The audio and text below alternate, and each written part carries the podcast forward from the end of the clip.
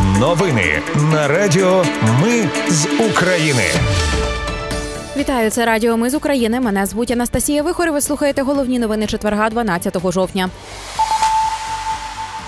Росіяни завдали ударів по Береславу і Чорнобаївці на Херсонщині. Є загиблі й поранені. В Ізраїлі зросла кількість загиблих українців. Криміналісти ідентифікували всіх загиблих в селі Гроза.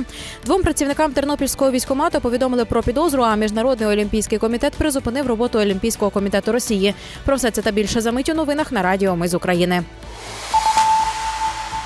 Військові Росії завдали удару по Береславу на Херсонщині, влучили в житлові квартали міста. Поранений чоловік. Медики надали йому допомогу на місці. Повідомив керівник районної військової адміністрації Літвінов. Росія обстрілює Чорнобаївку Херсонської області. Загинув 71-річний чоловік. Ще один 70-річний мешканець поранений. В селищі пошкоджені десятки будинків, подекуди немає світла. Кількість загиблих українців в Ізраїлі зросла до семи. Ще дев'ять українців отримали поранення, та дев'ять вважаються зниклими безвісти. Дипломати готують на 14 жовтня перший евакуаційний рейс до Румунії. Деталі повідомлять українцям, які надали свої дані посольству України в Тель-Авіві. Евакуювати майже 200 громадян України з сектора Гази поки що неможливо. Криміналісти ідентифікували всіх загиблих в селі Гроза. Російські війська вбили ракетою Іскандер 59 людей. Про це повідомив голова МВС. 19 загиблих ідентифікували в ДНК лабораторіях. Особу одного 60-річного чоловіка довелося встановлювати за 20 частинами тіла. Всі загиблі місцеві мешканці, пенсіонери, медики, фермери, вчителі та підприємці. Усі вони були цивільними. Люди загинули цілими родинами по кілька поколінь.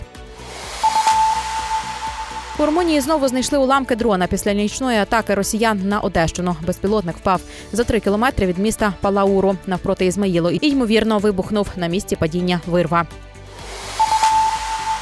Керівник головного управління розвідки Кирило Буданов розповів, що Росія могла передати трофейну українську зброю не тільки Хамас, а й Ліванській Хезболі. Цю інформацію наразі перевіряють. Він бачить російський слід в тому, що палестинські бойовики використали для атак та на ізраїльську бронетехніку fpv дрони Навчити їх цього могли росіяни з досвідом війни в Україні.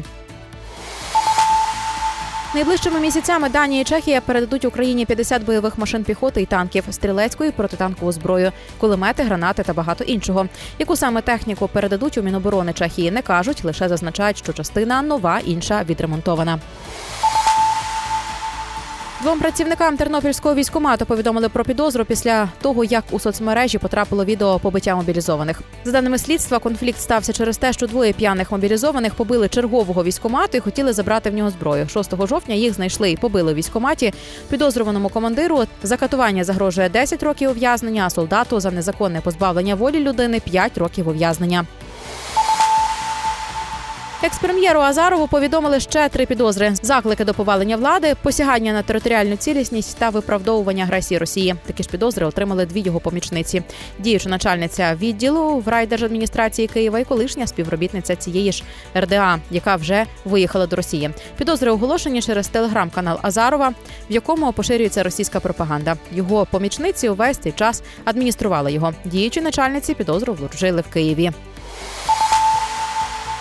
Міжнародний олімпійський комітет призупинив роботу Олімпійського комітету Росії через включення до свого складу регіональних організацій окупованих територій України. Російський комітет не буде отримувати фінансування від олімпійського руху. Також міжнародний олімпійський комітет повідомив, що поки не ухвалив рішення щодо участі російських спортсменів в нейтральному статусі на Олімпійських іграх 2024 і 2026. Це були новини на радіо. Ми з України. Мене звуть Анастасія Вихор. Наші новини про те, що дійсно відбувається в Україні. Ми не робимо новини, зважаючи на чиїсь політичні чи бізнес-інтереси. У нас тільки реальні факти. Якщо на вашу думку, те, що ми робимо, важливо, підтримайте нас. Заходьте на сайт Ми з України.ком та тисніть кнопку Підтримати. Почуємось. Радіо Ми з України перемагаємо разом.